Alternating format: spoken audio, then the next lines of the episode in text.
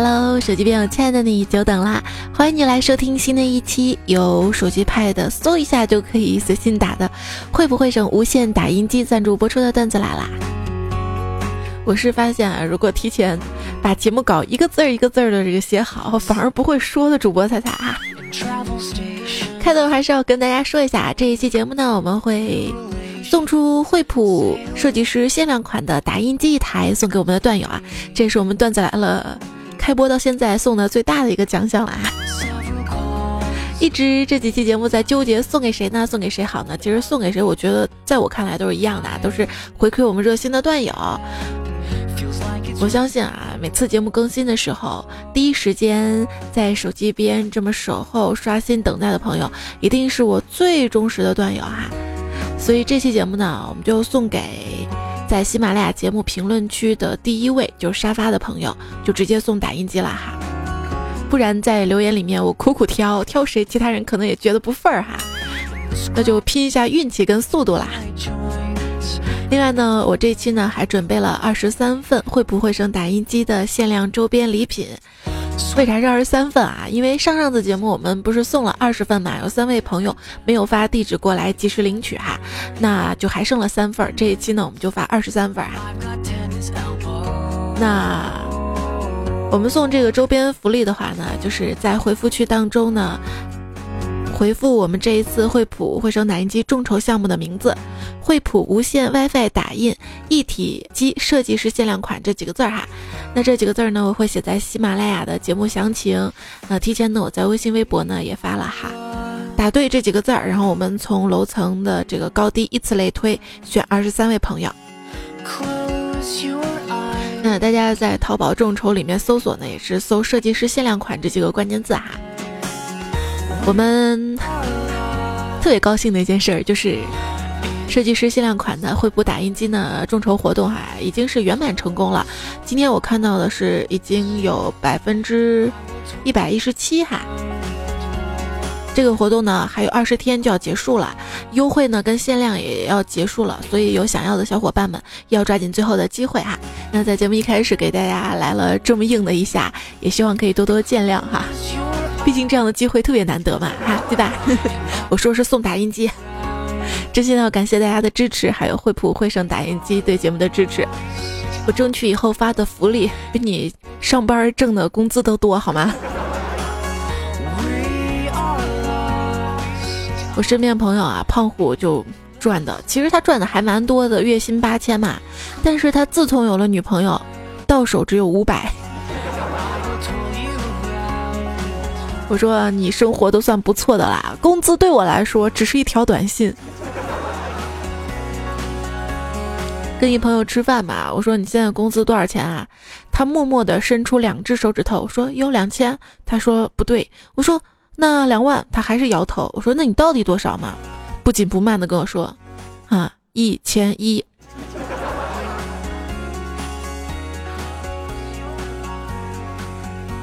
我毕业之后三年工资都是一千多哈，后面才涨两千多。就有一次嘛，我出门见一大爷摔倒了，我就去问大爷：“那个我一个月工资只有一千多，我能扶你起来吗？”这大爷说：“孩子，你走吧，啊，我再等一会儿，看看能不能碰到三千以上的。”我说：“好嘞，谢谢大爷。”早上天气虽然冷，但是大爷的话却是温暖的，满满都是正能量啊。晚上下班了，发现大爷还躺在那儿。我说：“大爷，你这一觉睡了一天也没开张啊？”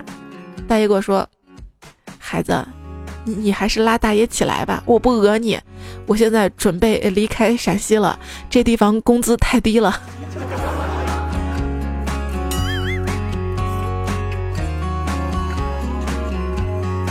大爷，你去北京或者上海 啊？不是，你去迪拜啊？迪拜。我跟你说，最近在迪拜乞讨都可以月入几十万。说到这个出国可以发财嘛，我一朋友啊，年轻的时候，大概就是八几年的吧，然后怀揣着梦想哈，出国的梦想，苦练英文发音，嗯，把家里的那个四合院给卖了，卖了之后呢，就出国，然后经过这么多年打拼，几次都被这个发现，然后逃窜。啊，各种艰辛哈，终于攒够了几百万，然后回回到北京准备养老，然后他发现当年他的那个四合院已经卖到几千万了。这个告诉我们，有时候选择比努力更重要哈。像有一只羊就特别努力，它每天干八个小时活儿，一天呢主人就告诉他多干活有奖励，于是他就每天干十个小时。接下来呢，主人每个月把它身上的羊毛剪下三分之一。年底到了，主人给他织了件毛衣，然后告诉他：“喏，这是你的奖励，恭喜你，明年继续吧。”羊特别生气，把这个故事写成了童话，取了个名字叫《绩效工资》。企业管理啊，真的是一门学问。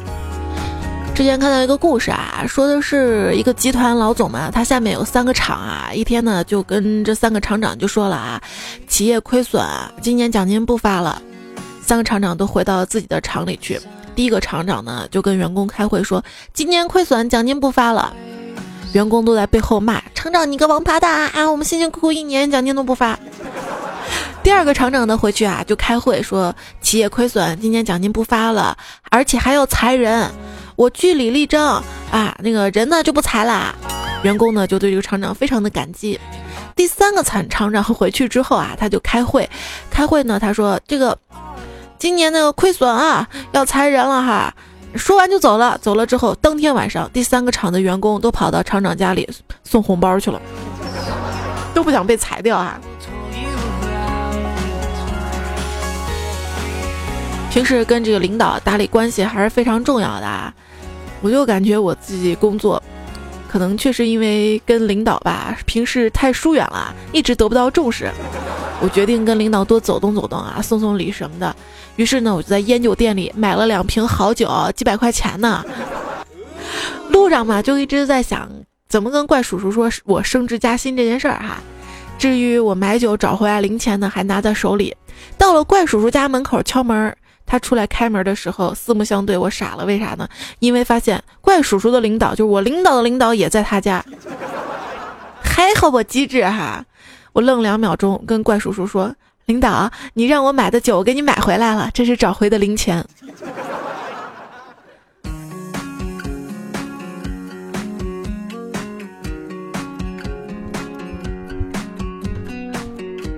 这事儿之后啊，我就满怀着希望可以升职加薪。可是，哎，发现过了好久啊，领导就是不提升职加薪这件事儿。终于轮到开会了啊，我们老大主持会议。呃，各位同事啊，开会之前呢，我跟大家说说要加薪这个案子啊。今天上午的判决结果呢，大家都看到了啊，死刑，这就是要加薪的下场。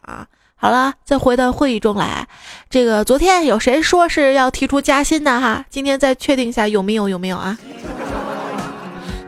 死刑啊，不敢了。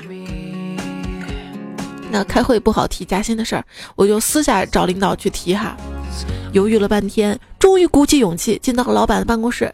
呃，老板，我我我我要加薪。老板愣了一下，说：“行，等等，我在那儿等着哈。”几分钟之后，我看着手中老板给的几块奥利奥，不知所措。你真给我的是加薪的饼干啊！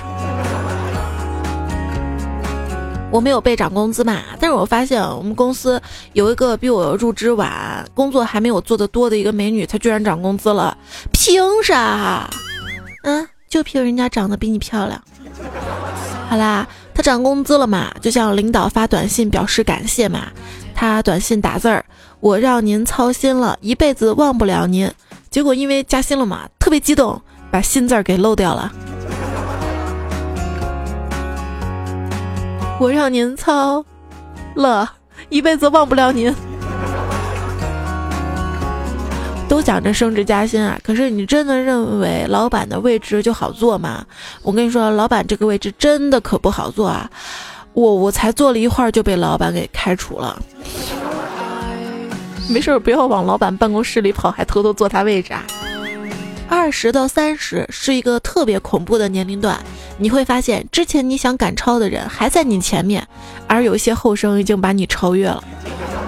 这办公室啊，就像是一棵爬满猴子的大树，向上看全是屁股，向下看全是笑脸，左右看全是耳目。十五岁的时候，我的目标是法拉利；二十岁的时候，我的目标是奥迪 A 六；二十五岁的时候，我的目标是吉利熊猫。我现在目标就是出门能挤上公交车有位置坐就好。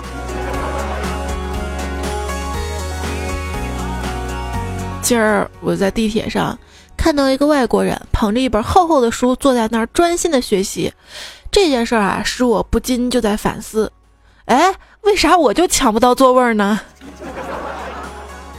地铁上嘛，一个小伙子就一直在向电话另一头的一个人抱怨嘛，哈，活儿是我干的啊，受表扬的却是组长，最后成果又成经理的，不公平。他把电话挂断之后嘛，他旁边的一个老头儿微微一笑，跟他说：“小伙子，你看你的手表，仔细看，是不是你先看时针，再看分针？可是运转最多的秒针，你却看都不看一眼呢？啊！”这个职场啊，生活啊，就是这样。当这个年轻人啊开始盯着手表思考人生的时候，那个睿智的老人早已顺走了他的钱包啊。你不是不努力，你只是真的不行。对，有时候就是尽管再怎么勤奋努力，可是还是不行。你想想，人那个崇祯皇帝，他那么勤政，最后。明朝为什么仍然灭亡了呢？这就好比考试前通宵复习，最终还是挂科了一样。上班呢，比起上学还是有一个好处的，就是如果你发现你的老板是个傻叉，你可以走人；但是上学的话，如果你发现你的老师是个傻叉，那你只能憋着忍着。我我是个爱憎分明的人啊，我讨厌做饭，喜欢吃饭；讨厌铺床，喜欢赖床。讨厌去洗澡，喜欢泡在浴缸里；讨厌加班，还是讨厌加班。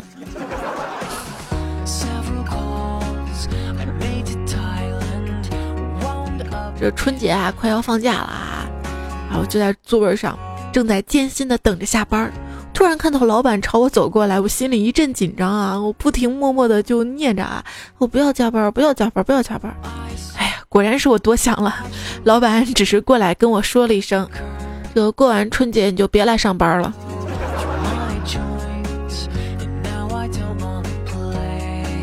哎，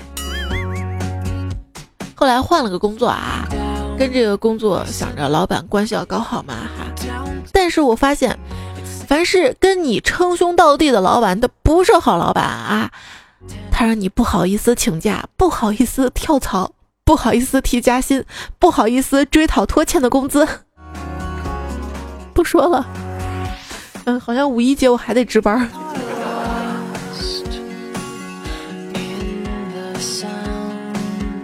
老板给我打电话，仔仔呀，这个明天你能来公司加班吗？我说可以啊，不过明天是星期天，公交车人比较多，可能会迟到点儿啊。没事儿没事儿，你大概多久能到啊？嗯，大概星期一能到。你就别来了。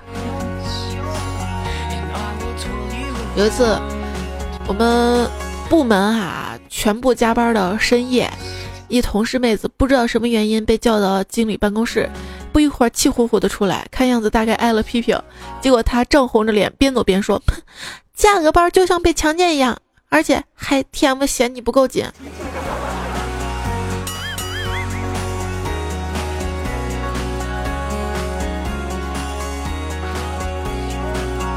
胖虎他们公司啊，大多数都是程序员，男屌丝嘛。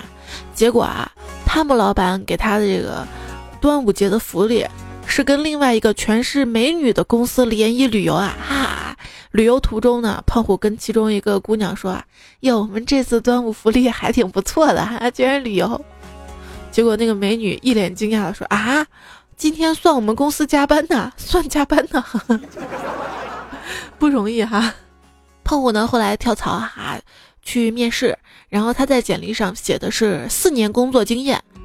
面试官呢看了一下他简历，觉得不对，哎，这个小伙子啊，你才毕业两年，怎么就会有四年的工作经验呢？胖虎说：“难道您没听说过加班吗？”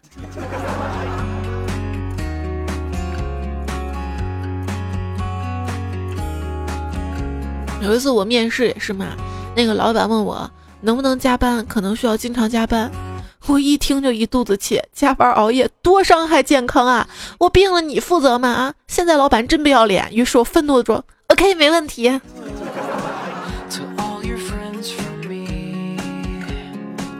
刚去那家公司面试的时候嘛，然后老板语重心长的跟我说：“虽然工资不高，但是你可以在这儿获得快速的成长，这对年轻人来说是非常重要的。”两年过去了，我觉得老板说的挺对的，他没有骗我啊。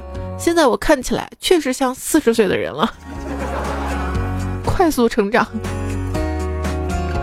工作久了，我就学会了个新的词儿，叫嵌入式工作。就只住在公司不回家工作那种，你还别说，挺好的，省了房租。后来呢，换了一家公司，说是弹性下班制，好吧，去了之后才知道呃什么弹性哈，朝九晚六，晚七晚八晚九，十点十一十二凌晨一二三，再朝九。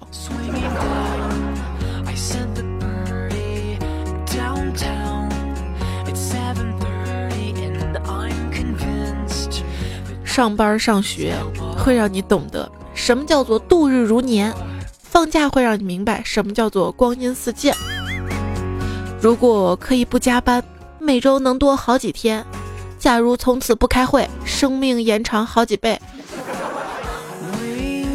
每天我都在期待，等忙完这一阵了，就可以忙下一阵了。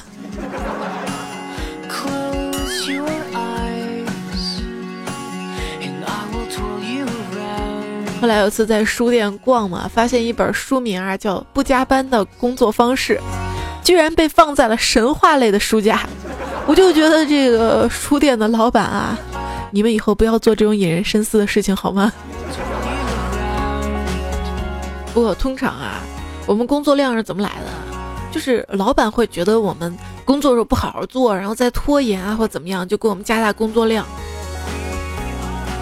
其实我们真的不是拖延，只是工作工作有一些临时的小任务哈。经常会是这样的哈，比如说这个产品经理跟你说，让你做一个东西，一个月能不能做完啊？那请问老大做啥呀？你就先告诉我一个月能不能做完。你都不告诉我做什么，我怎么会告诉你我能不能做完？所以说有时候啊，想想人固有一死，或重于泰山，或死于加班儿。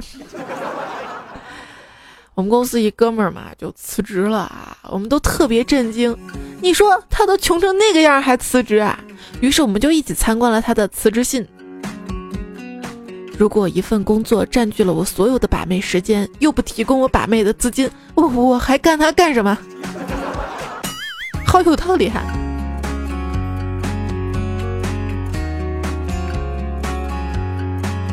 一位叫认命的朋友给我留言说：“那么多晒晒辞职信的，好像很牛一样。”哎，想起我当年这么写的。各位领导好，本人在这里工作，感觉是电线杆掏牙齿大材小用，所以请各位领导以快速的速度批准，谢谢，不要耽误我的时间和浪费我的青春。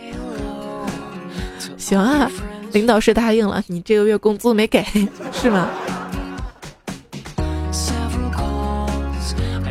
者有没有这种可能啊？人老板早都不想要你了，然后呢，他就是故意的一些工作为难你，让你提出辞职，他这样就不用多赔偿了嘛。然后小白人就跟人家领导说：“老板，对不起，我要跳槽了，没跟您提前打招呼，下周我就不来上班了。”领导说：“嘿，你这个臭小子，忘恩负义啊！明知道现在店里生意忙，诚心给我使绊，对不对啊？啊，你呀，最后一个月工资别想拿，呸！”就你这样还能找到什么工作？老板，我考到咱们县的工商局了。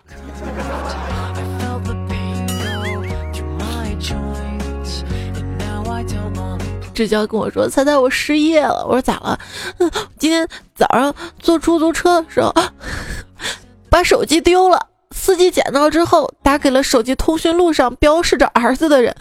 下午，公司老板就把我叫到办公室，很和气的让我坐下，然后拿起手机就往我 脸上砸呀。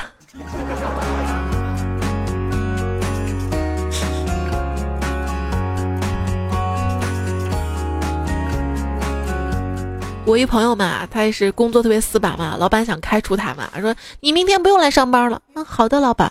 结果他第二天没来，第三天来了。你咋来了？老板，你不是说明天不用来了吗？那现在是后天了。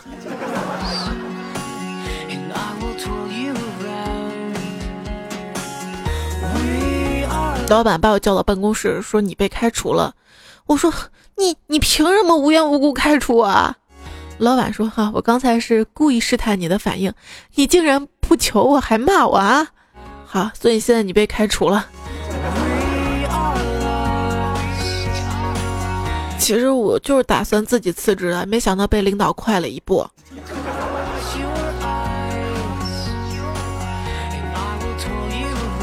说工资啊是发给日常工作的人，高薪是发给承担责任的人，奖金是发给做出成绩的人，股权是分给能干忠诚的人，荣誉是颁给有理想抱负的人，辞退信将送给 没结果还耍个性的人。哼，这鸡汤鸡汤干了哈。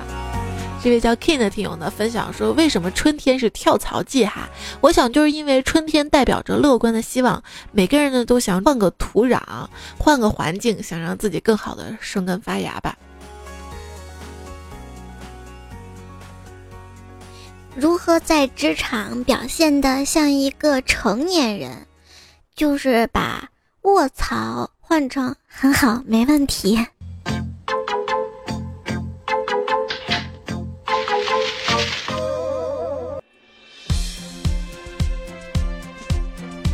说一个乞丐啊，在修理厂门口对一名修理工说：“行行好吧，给点钱吧，五毛一块都可以啊。”修理工特别愤怒，跟他喊着：“哎哎，我给你钱啊！我一个月三十一天没休息，二十四小时待命，一个月四万四千六百四十分钟呢，赚三千块钱啊！每分钟只赚八分钱，你花十五点七秒说十三个字，跟我要一块钱，我要花七百四十九秒才能挣回来，你居然跟我要钱！哇，这修理工数学这么好，还当修理工啊？”好啦，乞丐听完之后啊，就给了修理工两块钱，然后说：“人间正道是沧桑，哥们儿加入我们的队伍吧！啊，你看我们还正常上下班呢，还有节假日双休呢。”还有一哥们儿啊，不慎掉到水里面去了，一群人围观嘛，把他救起来。结果一个人说：“哟，这这看样子好像是个领导。”路人散去一半。又有一哥们说：“哟，看上去是公务员。”又散去一半。又有人说：“我我看他像城管。”所有人都散去了。然后有个人说：“哎，都回来回来，这个人啊，好像好像是这个计划生育工作者。”然后这些围观的人咵又把他扔到河里去了。这人可不能留啊，这不留着就是害人呐！可是突然有人惊呼：“哎哎，我知道了，他是程序员。”于是大家又纷纷下河把这个人捞了起来。这个人被救之后向大家感激嘛，结果大家说行了，你也别感激我们了，你悲惨的活着吧，这样我们才不是最底层。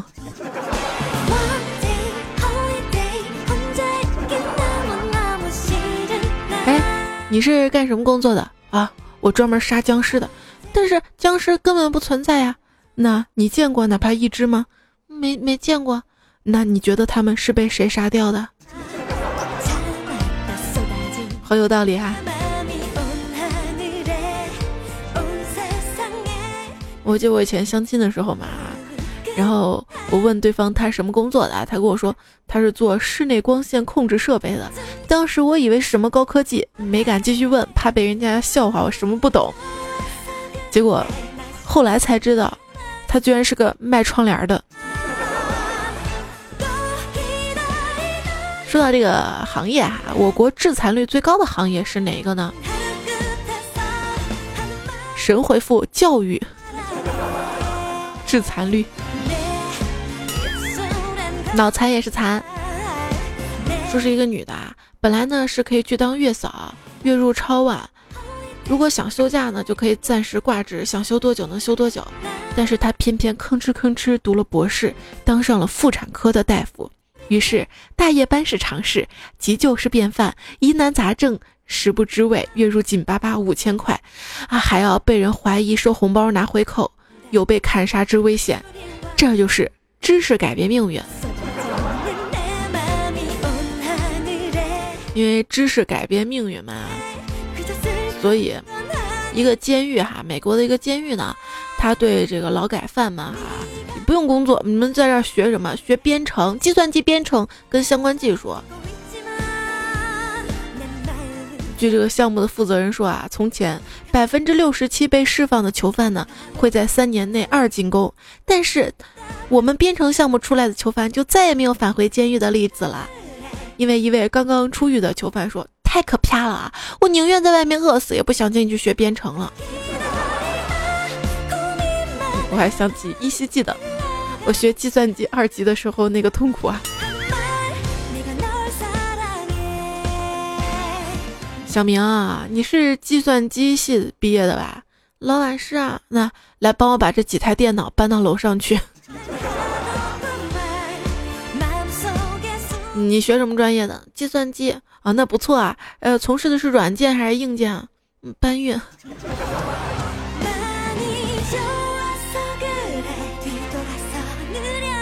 作为一个 IT 运维的日常，如果一切正常。我们花钱请你来干啥？如果系统异常，哎，我们花钱请你来干啥？如何用一句话来激怒程序员？这个其实也很简单，我也是搞过技术的。如何用一句话激怒设计师？我昨天晚上想了想，还是用第一版吧。说一个设计师过劳死之后嘛。鬼魂呢就被困在自己生前的座位下，不停的改改改改改，不得超生，只有求得其生前的甲方的签字，立时不改了，也不用第一稿的血书，还有已经付款的合同，然后一起去做法事烧掉，才能将其超度。甲方虐我千百遍，我待甲方如初恋，有朝一日做甲方，虐遍天下设计院。做设计啊，有时候。真的特别的特别的苦逼，很多人会觉得你这工作又不辛苦，动动脑子，动动电脑就好了。嘿，你懂啥？我们设计出来的东西，这凝结了人类的智慧啊，做出来的那是艺术品。比如说，会不会省打印机的设计师限量款？这是市面上颜值最高的一款打印机啊，可以无线打印，手机、pad 嗖一下就可以打印出来啊。家庭式的，办公也可以用哈。看到它那么美的外表啊，那么高的颜值哈，工作一定会轻松愉悦的。工作嘛，就要选开心的做哈，哪怕是很辛苦，因为你喜欢它哈，心里呢还是会快乐的。嗯，所谓的这个铁饭碗，不是在一个地方吃一辈子饭，而是一辈子到哪里都有饭吃。老乞丐教育小乞丐说。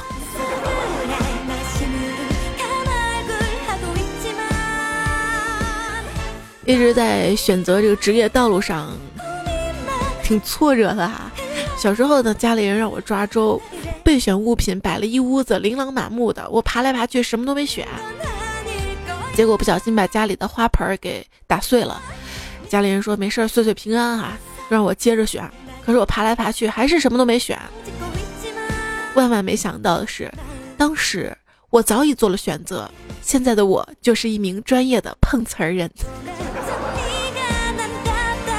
小时候，我妈就喜欢说我，怎么天天不跟好的比呀，净跟一些差的比呀？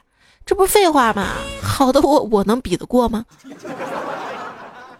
人人网做的最好的产品是人人影视吧？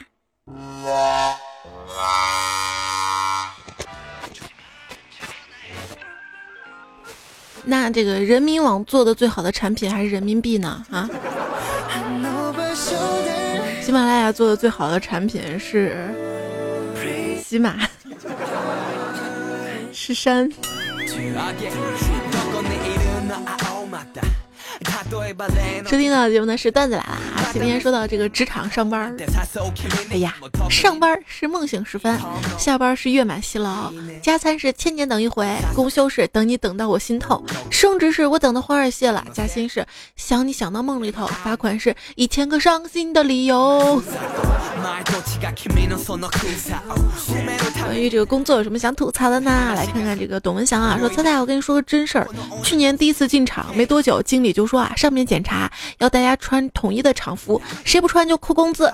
关键是厂服经理从外面订回来二十五块钱一件，却卖给我们员工一百块钱，我们气不过都不买。经理没办法就说你们等着扣工资吧。后来我们部门二十八个员工集体在淘宝上买了一批统一休闲服，你们都不敢想啊，那天啊。总公司领导来检查，我们二十八个员工穿着整齐统一的制服在做事儿。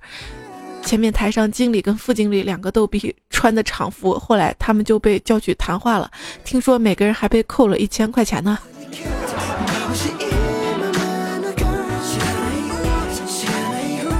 小兔儿乖乖的说：“呃，我们老板在的时候，办公室啊就像墓地一样；老板不在的时候，就像诈尸一样。哈，这就是我们办公室的状态，哈哈。这跟上学那个班上上自习的状态有什么区别吗？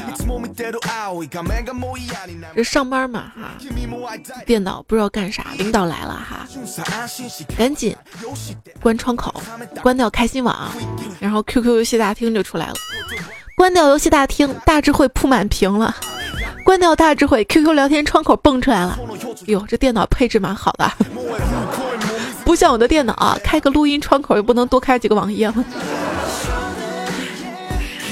但是，一下蹦这么东西，眼看领导就要到跟前了，果断按下显示屏开关，然后痛苦万分的嚎啕：“哟，怎么黑屏了？老大，你绊到我电脑电源线了吧？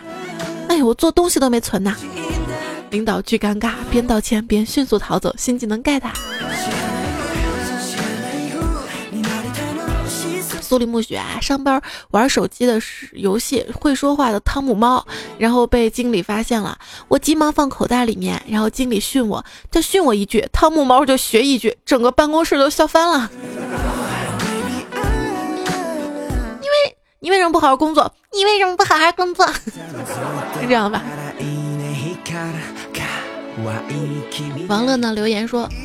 记得有一次啊，公司运动会嘛，大家都在外面比赛，公司里人很少，一保安例行巡查，发现一个会议室被锁了，有声音。本着负责人的态度，找了个备用钥匙打开检查，结果发现某领导及其下属在做某种不雅的运动。保安本着责任心，不愿隐瞒，如实举报。然后厂长得知了此事，一怒之下把保安开除了。对，保安你知道太多了。万一对吧？大土豆呢说一个男一女在对话嘛，男的说我在日企，女的说我是企划部的。朋友说嗯，你们俩是日化部的吧？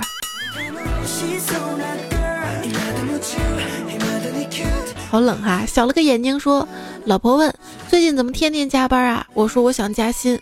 老婆问加薪是谁？你说你说说你是不是不爱我了？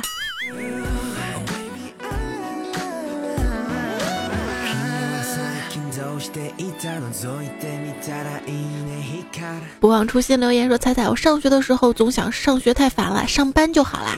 真等到上班才知道，上班有什么用？比上学还烦，比上学还穷。至少上班是自由的嘛。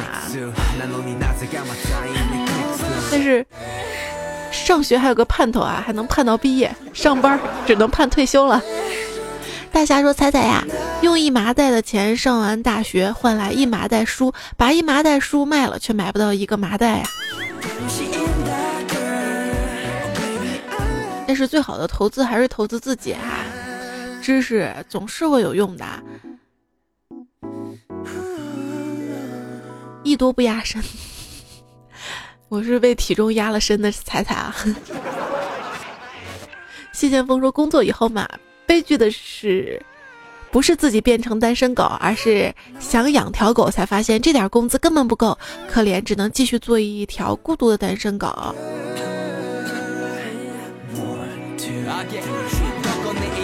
叶落呢说，看到别人抱怨工资涨得赶不上房价，我连油价都赶不上。哟，你还能操心一下油价？至少你还是有车的人。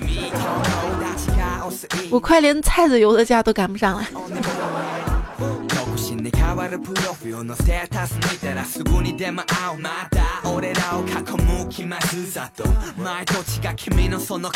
土豆说加班嘛，一觉睡醒来看着手机，离起床还有三个小时，立马窃喜会儿，感觉是赚了钱一样，还能多睡会儿。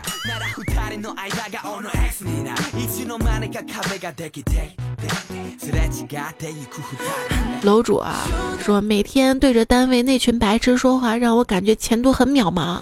神回复：幸福吧，你因为对牛弹琴并不可怕，可怕是一群牛每天对着你弹琴啊。角度不一样哈，有人觉得啊，我打工很累很苦，但是作为领导的话呢？他会操心的事情很多，他的压力也会很大的啊。互相配合啊，一起共赢是最好的。这位叫什么的记忆，他说大蒜十四块钱一斤了，就是说两万八千一吨，比刚才贵十二倍还多。这几天如果谁一开口就有一股蒜味儿，绝对在炫富。你知道吗？我之前为了吃蒜，专门到我们家楼下那个面馆里，因为陕西的面馆啊，它那个蒜是免费的，再揣两个装兜里回家。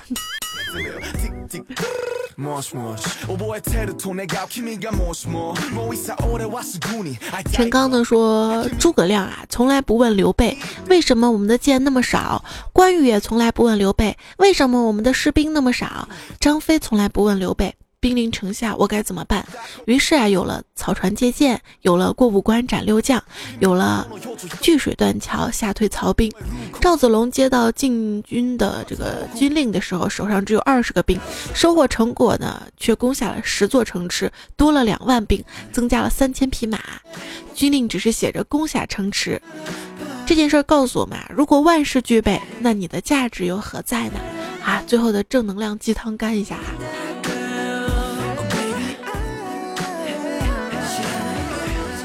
负能量也消化一下啊。谁路可能说，彩彩听你的段子有四五年了，做段子也就还不到三年吧。你是指以前的节目吗？你说，我现在一个人在上海，无亲无故，没有朋友，一个人孤零零的，挺孤单的。只有听到你的声音的时候，才有一丝暖意。每次给家里朋友打电话，挺心酸的，都劝我回去，但是。我却想着五道口的三套房，我必须努力。五道口三套房我都不想了。我现在觉得我在西安想奋斗一套的话还，都挺不容易的。下次我的开头就是大家好，我是名下没有任何房产跟车子的主播彩彩。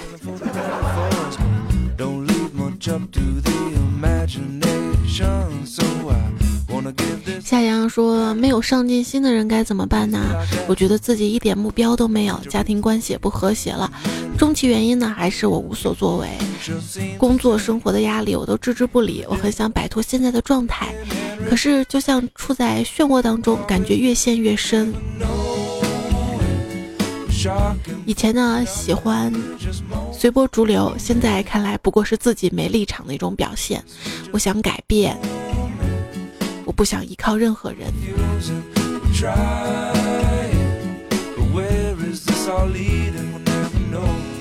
加油啊！当你这么意识的话呢，说明自己真的是成熟也成长了。很多时候啊，工作跟爱情是一样的，想要真正的幸福，必须自己努力，靠自己。我一个没有心的游魂呢，他说：“猜猜每天工作不快乐，我不喜欢这个工作怎么办？那就找一个自己喜欢的工作就好啦。还是那句话嘛，找工作跟找爱情是一样的，要找一个自己喜欢的，天天面对的。不是曾经有这么一个段子吗？每天白天找一个喜欢的工作，晚上找一个爱的人，这样一天二十四小时都是开心的。”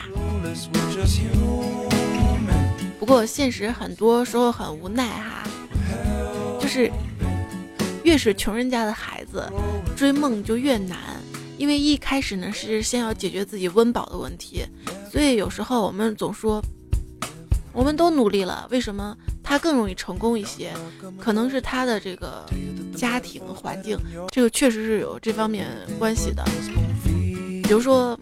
因为他没有一些金钱的顾忌，他不需要去养活一大家子人，所以一大家子人有金钱支撑着他，他可以放肆去做自己喜欢的事情，那么这样就更容易成功了。所以，我们平凡人、普通人成功起来呢，确实是艰难的多。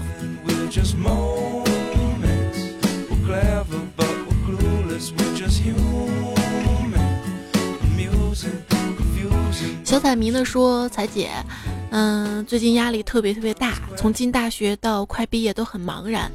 从小呢就想给家里分担一些，可是总是心有余而力不足，很想赚很多钱，很想保护家人，却感觉自己那么那么渺小，怎么都强大不起来，对自己好失望，也不知道该怎么做才好。”最心疼的就是我们刚刚过了被家人保护的年龄，可是发现父母已经老了，需要我们的保护。不要跟其他人比吧，因为每个人的家庭环境是不一样的。就自己不管自己的起点是怎么样，踏踏实实的一步一个脚印儿啊。到了年龄呢，你会发现你比想象中收获的更多。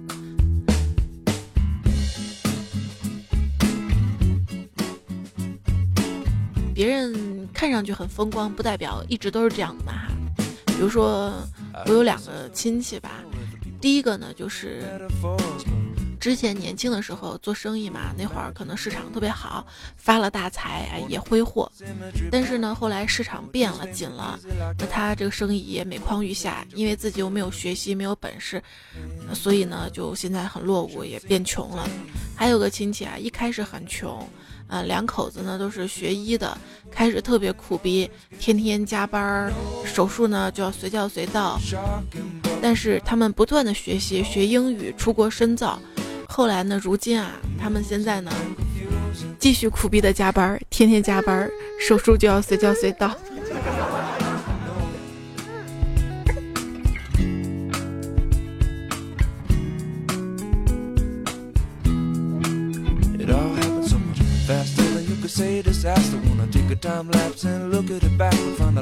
大大大狮子呢说，今天把工作辞了，心情特别低落。这份工作是我毕业后第一份工作，虽然表面各种高大上，自己却明白自己已经开始变成不喜欢的那种人了。因为是裸辞，所以没敢跟家里说。希望彩彩最近段子能说一下排解烦恼的办法。人世间啊，大部分的烦恼都是可以用钱解决的，还有一小部分需要更多的钱。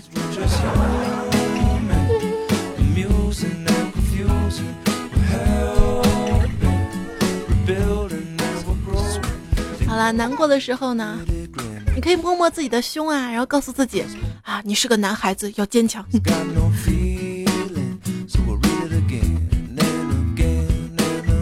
但愿奋斗的路上，我可以跟你一样，一直这么坚持下去。非常的感谢大家的收听哈，夜深了，不早啦哈。这个提供段子跟原创段子朋友呢，非常的感谢。之后呢，我会每几期节目一并感谢一下啊。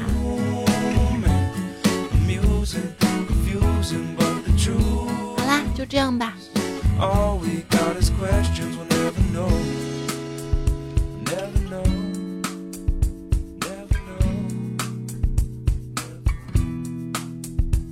分享一下业余教父说的哈，什么是职场？如果全公司的人都感冒了，你没感冒，你就是不合群，活该被排挤。而且就算你往死里做，硬做到感冒，也不能病得比老板厉害，否则你就是功高盖主。接着，如果大家感冒都好了，你还没好，那你就是矫情，你还是不合群，你的消极就是病毒，活该被疏远。这就是职场，职场有它的规则啊，但是你要进去的话，就要顺应这个规则了。人生也有人生的规则，段子来了也有段子来的规则哈，就是这一期的这个沙发，现在应该听到这儿肯定就出来了哈。呃，恭喜你获得惠普惠声打印机，设计师限量款一台，也谢谢惠普对本节目的赞助支持播出。那明天是周二了，糗事播报我们再会啦，明天还要早起工作是吗？好啦，再会再会啦，早点休息，晚安，再会。为了防止保险柜被盗我把保险柜锁进了保险柜。